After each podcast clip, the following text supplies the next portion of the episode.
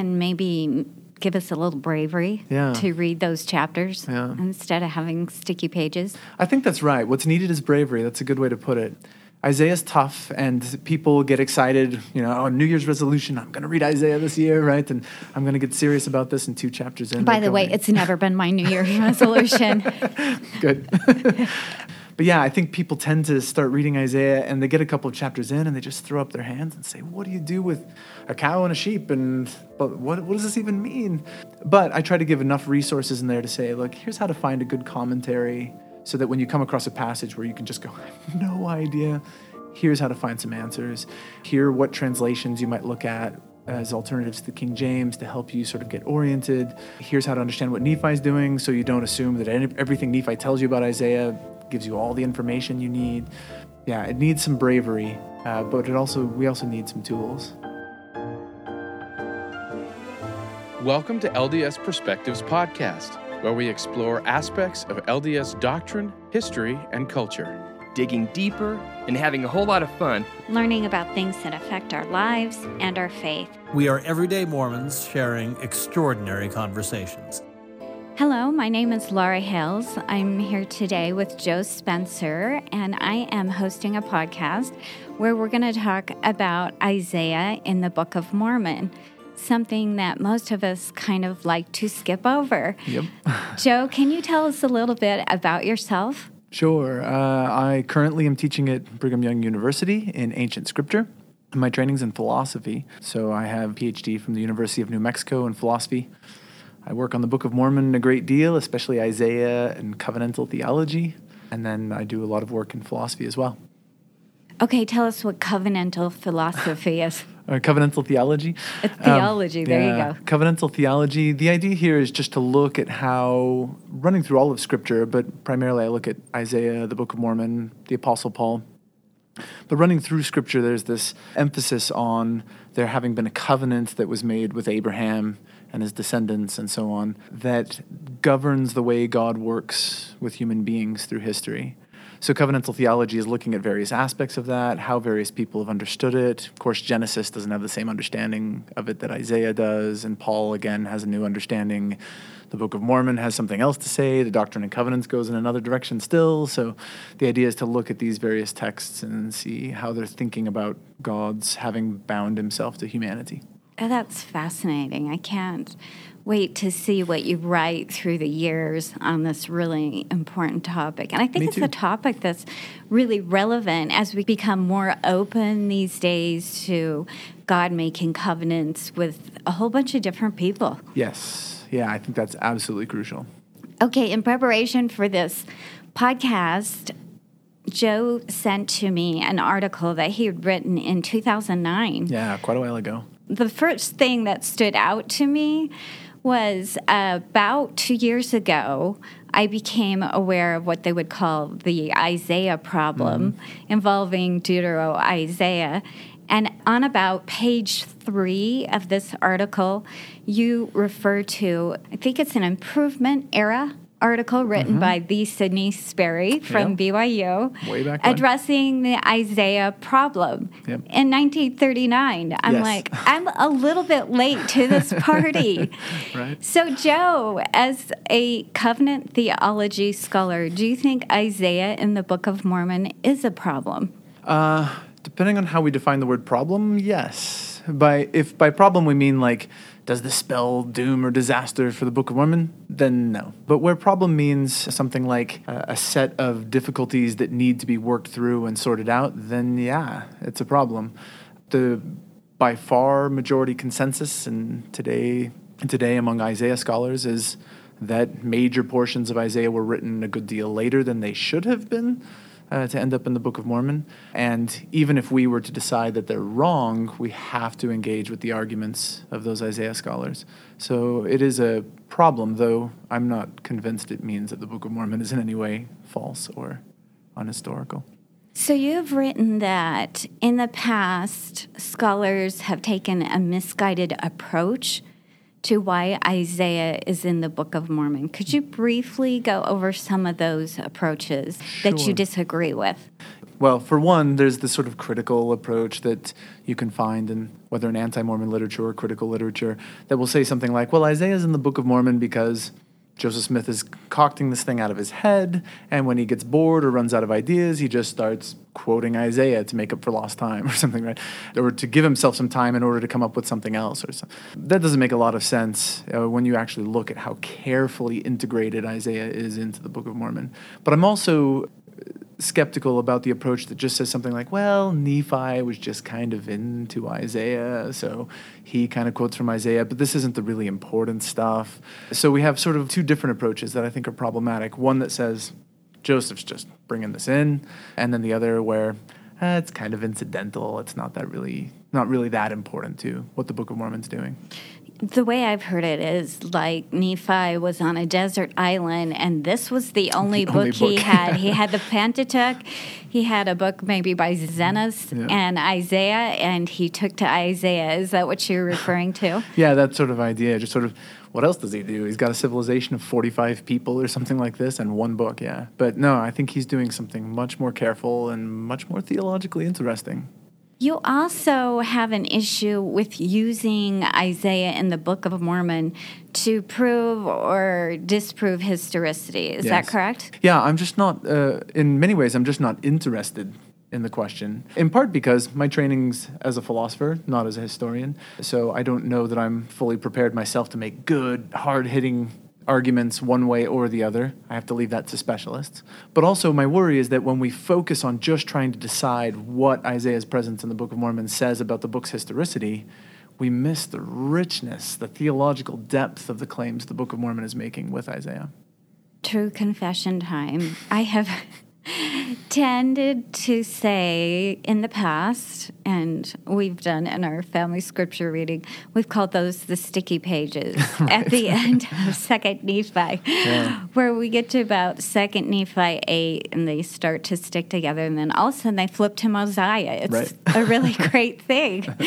So let's talk about why, in your words, Isaiah is not only incidental to the historicity question, but crucial to understanding the Book of Mormon, because that's the thesis of what you write. Yes. It's central for a couple of reasons. One is that if you, for the moment, just ignore everything after Nephi, just looking at Nephi's writings, it is clear from structural things he does, the way he organizes his materials, that the whole of his record is about Isaiah. Of course, Second Nephi, I think that's relatively clear. But already in First Nephi, he tells you that the stuff at the core of Second Nephi are his his most important things, the plain and the precious. And then even in First Nephi, much earlier than Second Nephi, where we tend to trip up, you've got Nephi quoting from Isaiah, you've got him giving visions and then trying to explain them by using Isaiah. So throughout Nephi's record, Isaiah is the key. I can say a lot more about that, but it really is, I think, central to Nephi's project. It does seem to disappear in Mosiah and Alma and Helaman. But I think the Book of Mormon has an account of why that happens, and it's not necessarily the happiest story. And then what's really telling is that when Jesus shows up in 3rd Nephi, he says, Get Isaiah back up. It's time to go back to what Nephi was doing. And so there's this kind of restoration or reinvigoration of Nephi's interest in Isaiah. And that's, I think, suggestive that it opens that way, and that at its climax, we have Christ himself saying, Here's the key.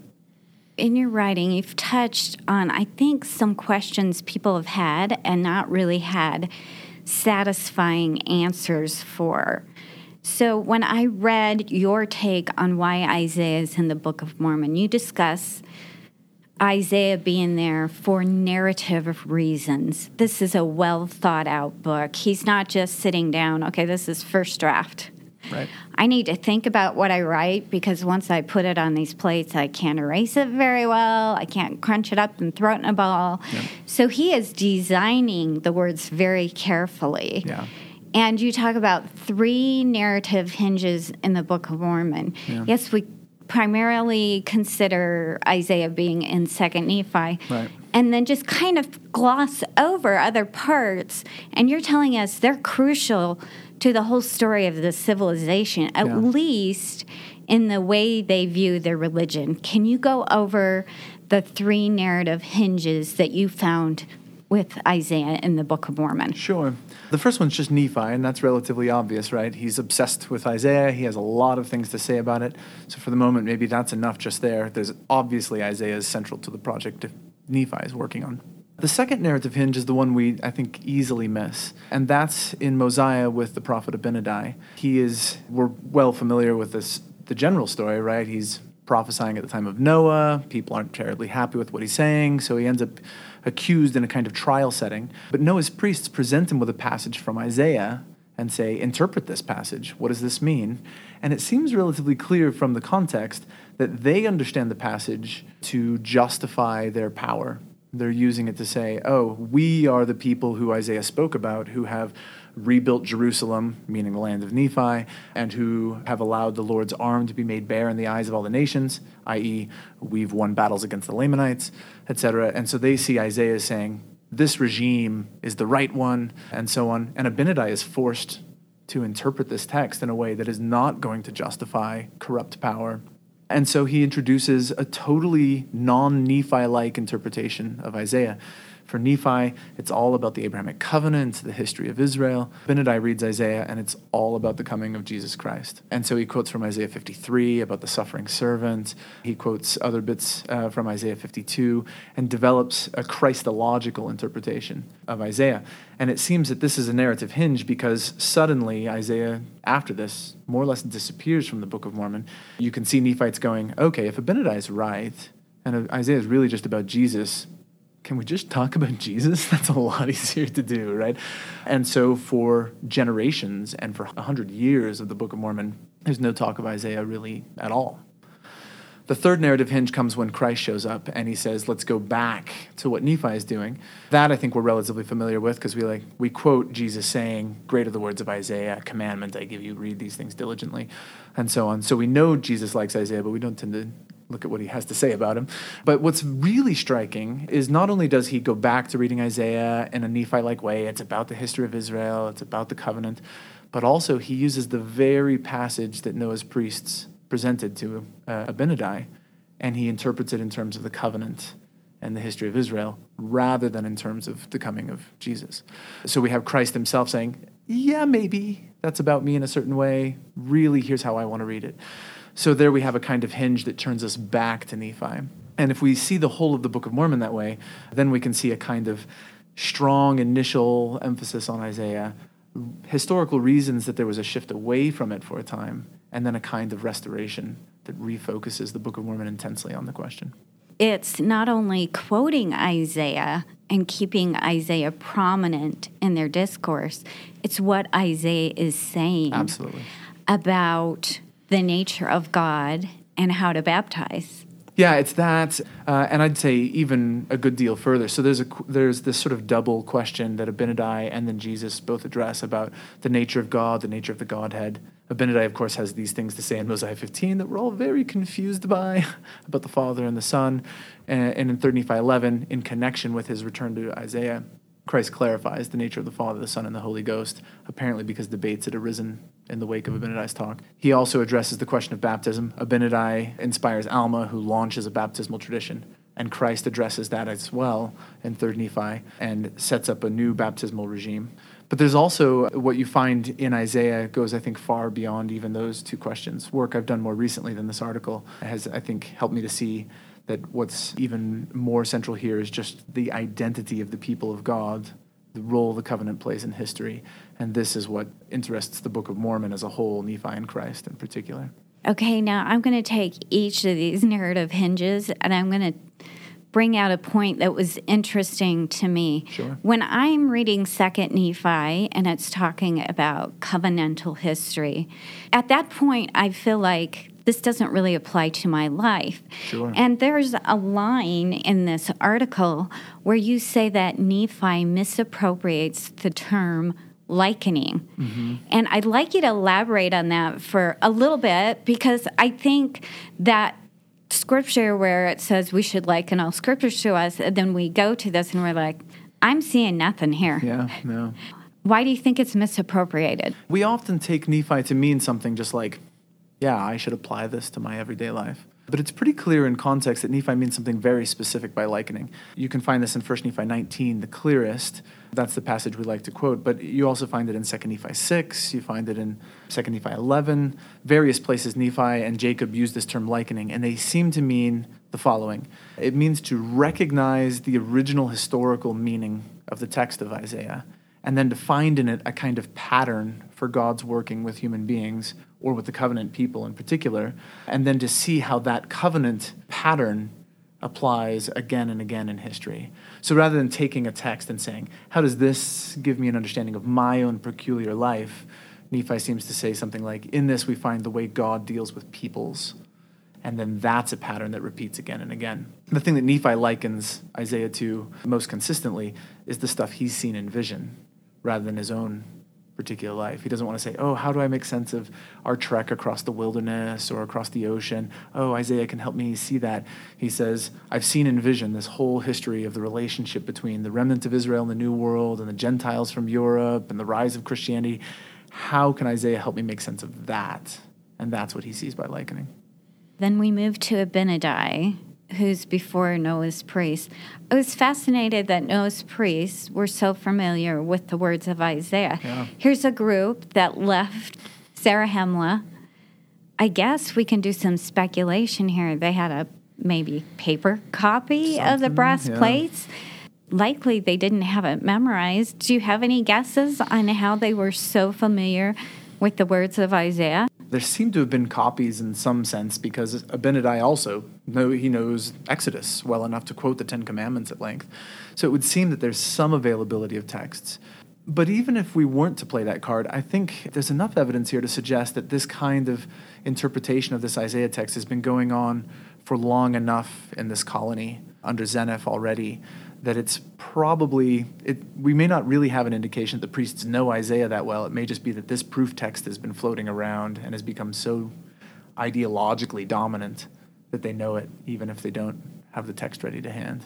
So, oral history, which was Could be. prevalent in the old world at that time Yeah, absolutely. for passing down doctrine. So, why do you think Abinadi, who we see as a great man of God, made such a huge departure Yeah. in his preaching to Noah from Nephi? It's a great question. I'm convinced that Mormon wants us to see it as something God does through Abinadi, rather than sort of like Abinadi comes along and off we go in this funny direction. So, he's not going rogue. Right. I don't think he's going rogue. I think Abinadi is presented in the text with a situation that's almost impossible. Here's this text, and they can say, Look, we're likening. Here's the pattern, the covenant pattern you find in Isaiah. Here it is being lived out in our own circumstances. We're just doing what Nephi told us.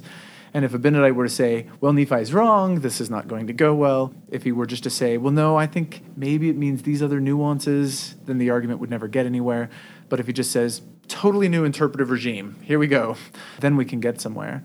And I see it as divinely deliberate. The other thing here that I think is really interesting and important is that you'll remember this moment in the Abinadi story where he comes, or where they go to lay their hands on him and his face is shining. And it, the text explicitly connects this to Moses on the Mount. And we often go, oh, well, he's been reading the Ten Commandments, so he's like Moses. That's possible, but another way we could interpret this is if you look at the moment in the Moses story in Exodus where Moses' face shines, it's when he comes down after the second time of receiving the law, right? He's come down with the law the first time, smashes it because of the idol worship, goes back up and receives a new law, and it's when he comes down with the new law a lower law, as Latter day Saints interpret it, that his face is shining. And I wonder if maybe Mormon is making an allusion deliberately and saying, Abinadi is giving you Isaiah in a new way, a kind of lower law that people can handle for a time. Focus them on Jesus. Let's get these people to survive until Jesus comes, and then they'll be ready for something more like the fullness of Isaiah. Now, didn't Matthew do the same thing when he was talking about Christ on the Mount of Transfiguration? He alluded to the burning bush. So, whenever there's a new law, I Mm-hmm. Yeah. guess this would be likening. Yeah. So, that glow on Abinadi would say, okay, here's a new law Yep. because you can't live the old one. Yeah. Yeah, I think something uh, like that. Except that it, with Abinadi, it's almost the inverse of what we get with Matthew, right? Well, Here, the instead new law of a greater lower law, we have a lower law. Yeah. Just like uh, Moses received a lower law. Yeah. But then the idea is when Christ comes, he'll bring the higher law, as he does in Matthew.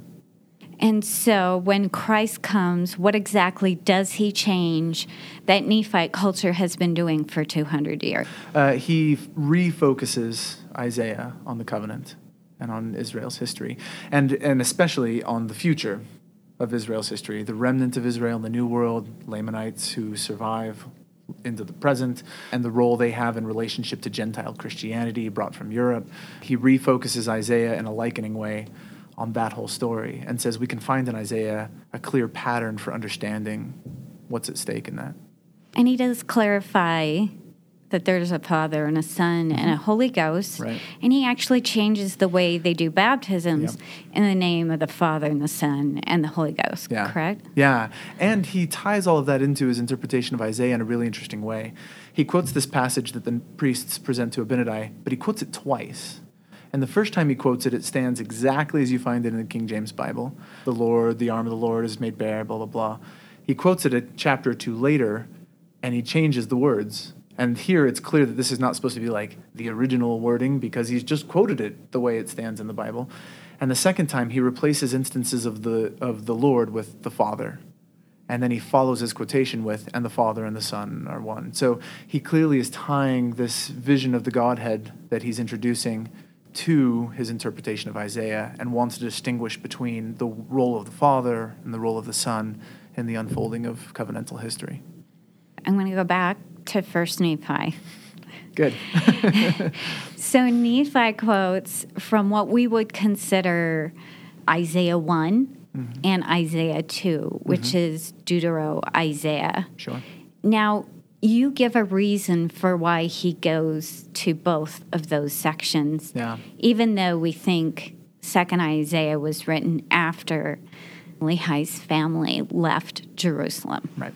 Yeah, so first Isaiah is traditionally divided. Uh, the, well, people divide the text of Isaiah up into first Isaiah, which is Isaiah 1 through 39, second Isaiah, which is Isaiah 40 through 55, and third Isaiah, which is Isaiah 56 through 66.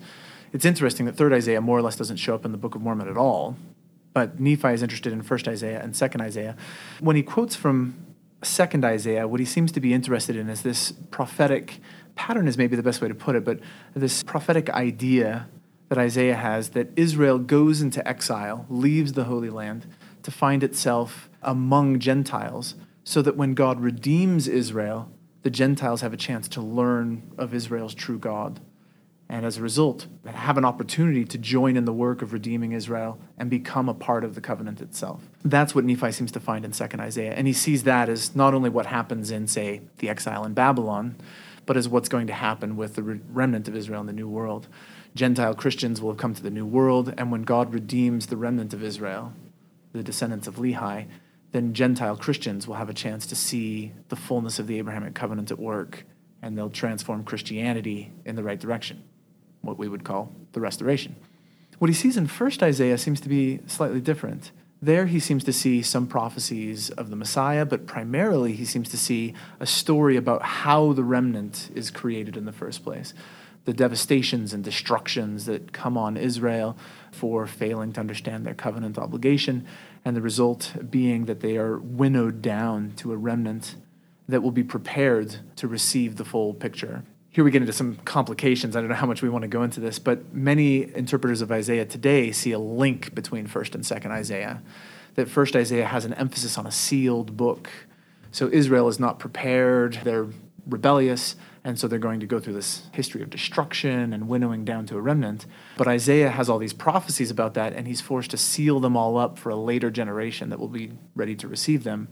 The remnant is that generation that will later be able to read the book. Okay, now your discussion on this Yes. fascinated me. So I turned to the Isaiah chapter you were talking about because I thought, sealed book. I hadn't heard that before that Isaiah was having trouble with his people. They Mm-hmm. weren't being righteous. Isaiah or the redactors or the team of scribes, whatever, Right. that wrote Isaiah 1. So he sealed up what he had. Yeah. That is not a typical LDS interpretation. Right. So I went to my LDS scriptures and I opened it up to read it just to verify. And the head note, the first word was Nephites. And it was almost jarring. I'm like, whoa, I'm in the Old Testament. Why am I reading Nephites? I think that's this is a good place to talk about the difference between scripture and head notes, I Right. think. yeah. And you could take a stab, or I could take a stab. But I, I don't want to say anything about LDS scriptures because that's what I read. But it represented those head notes, the best scholarship we had in the 70s, Right. which isn't to mean scholarship has stopped Right. since that time. Right. What would you like to add? I can understand where the chapter heading is coming from if you go to like Isaiah 29 in the Bible, right? Uh, in the LDS edition of the Bible. Because Nephi likens Isaiah 29 to that history. And so it doesn't make, uh, it's not surprising to see a Latter day Saint go, oh, okay, Nephi sees that this is the meaning of Isaiah. But if we see what Nephi means by likening, then we can go, oh, okay, Isaiah 29 has its own story to tell about what Isaiah goes through and why he seals up his prophecies. And then, of course, Nephi sees in it a pattern that he can liken to the history he's seen in vision. So I don't think it's surprising to see the way the heading is written, but I think it's important for us to recognize that that's not probably what Isaiah himself had in mind.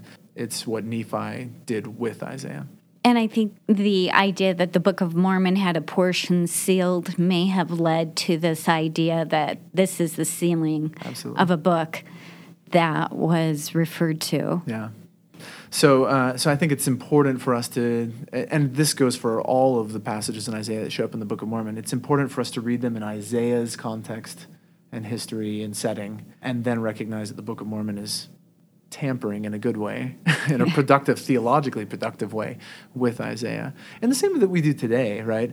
We love to cite Amos 3 7 and, oh, look at how this tells us about the pattern of prophets. And Amos would go, hang on, whoa, right? Like, I was doing something a little different in my context and so forth. You're totally free to use it that way.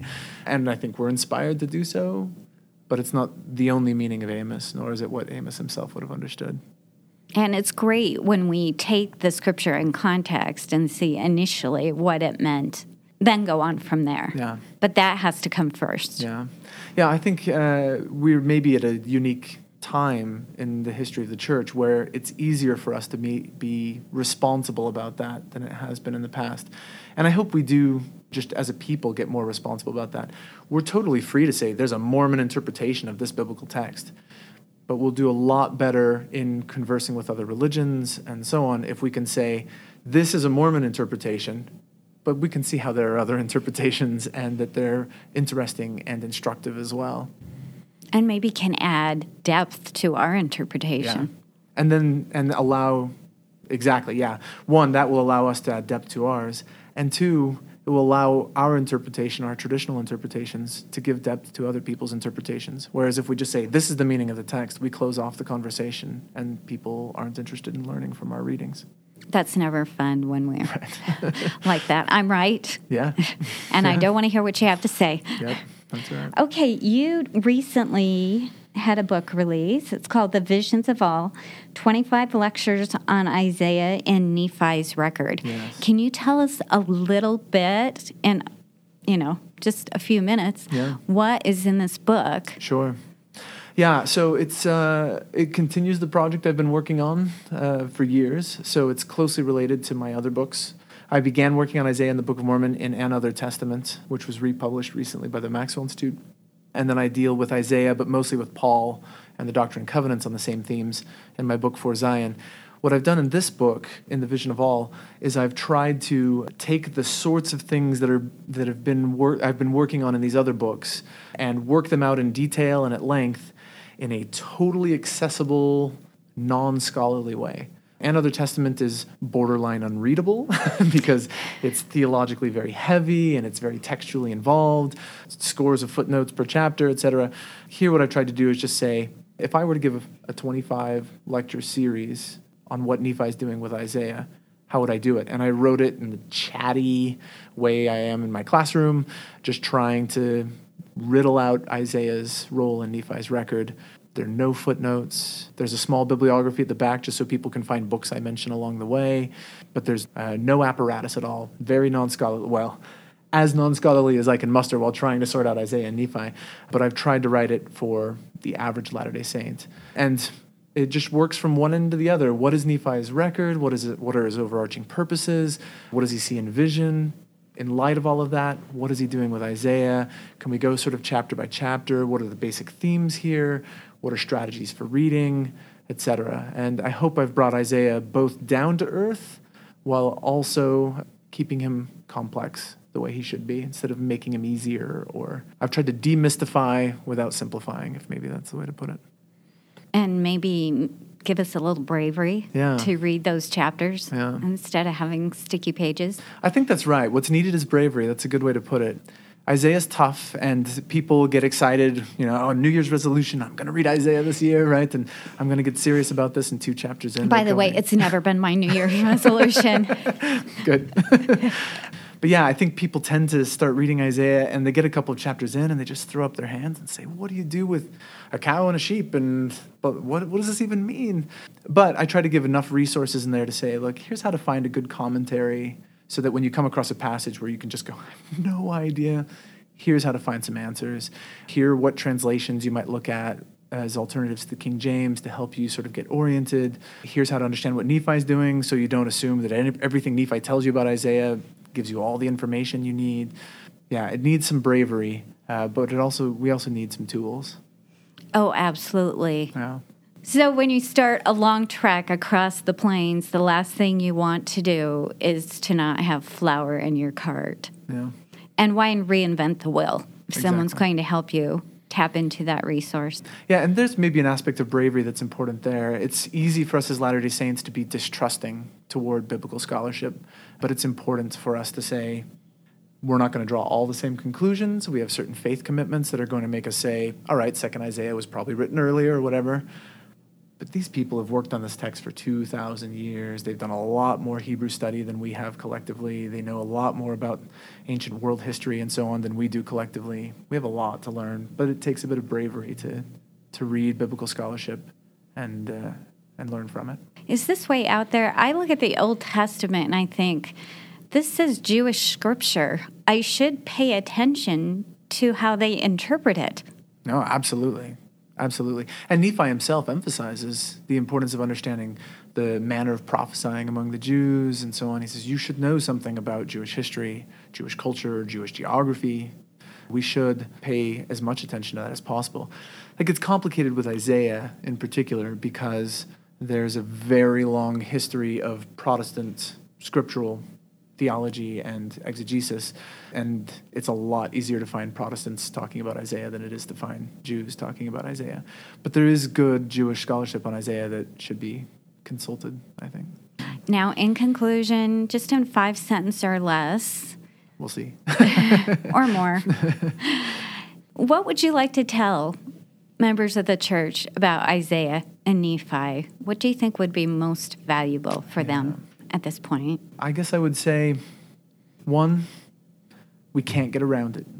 We absolutely can't get around it. We have to read Isaiah and read him carefully. If we miss it, we're missing the Book of Mormon. The title page itself says that the Book of Mormon was written to the remnant of Israel to show what great things the Lord has done for their fathers, and also to the convincing of Jew and Gentile that Jesus is the Christ. Its primary purpose focuses on the Abrahamic covenant, and the way the Book of Mormon makes sense of the Abrahamic covenant is through Isaiah. So if we're serious about that book, we've got to get serious about Isaiah. Thanks, Joe. I appreciate you visiting with us today. Sure. Bye. Here's what's coming up on the next episode of the LDS Perspectives podcast.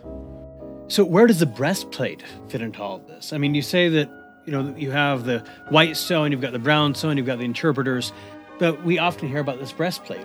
Right. What's that about? Right. So it's it, this one is a, is really a mystery. I, I swear to you, I've done more research on the breastplate than anything, and I've been left dry. And so that's the best way to start it. Where does its or- origination come? So these stones that he gets with the gold plates, they come with the breastplate, and those are the three things: the plates, the breastplate, and the Nephite interpreters. Uh, Mosiah the Second's interpreters that are bound together with a metal figure eight. They come together apparently, right? But the problem is, the real first account of this comes in 1839 in Joseph Smith's history, after everything's become biblicized. And the only account that you get early on is a reflection from Lucy Mack Smith, where she says, I got to hold the breastplate covered in a, in a handkerchief. So it's obviously not that big, right? LDS Perspectives podcast is not affiliated with The Church of Jesus Christ of Latter day Saints. The opinions expressed on this episode represent the views of the guest and podcaster alone. An LDS Perspectives podcast and its parent organization may or may not agree with them. While the ideas presented may vary from traditional understandings or teachings, they in no way reflect criticism of LDS Church leaders, policies, or practices.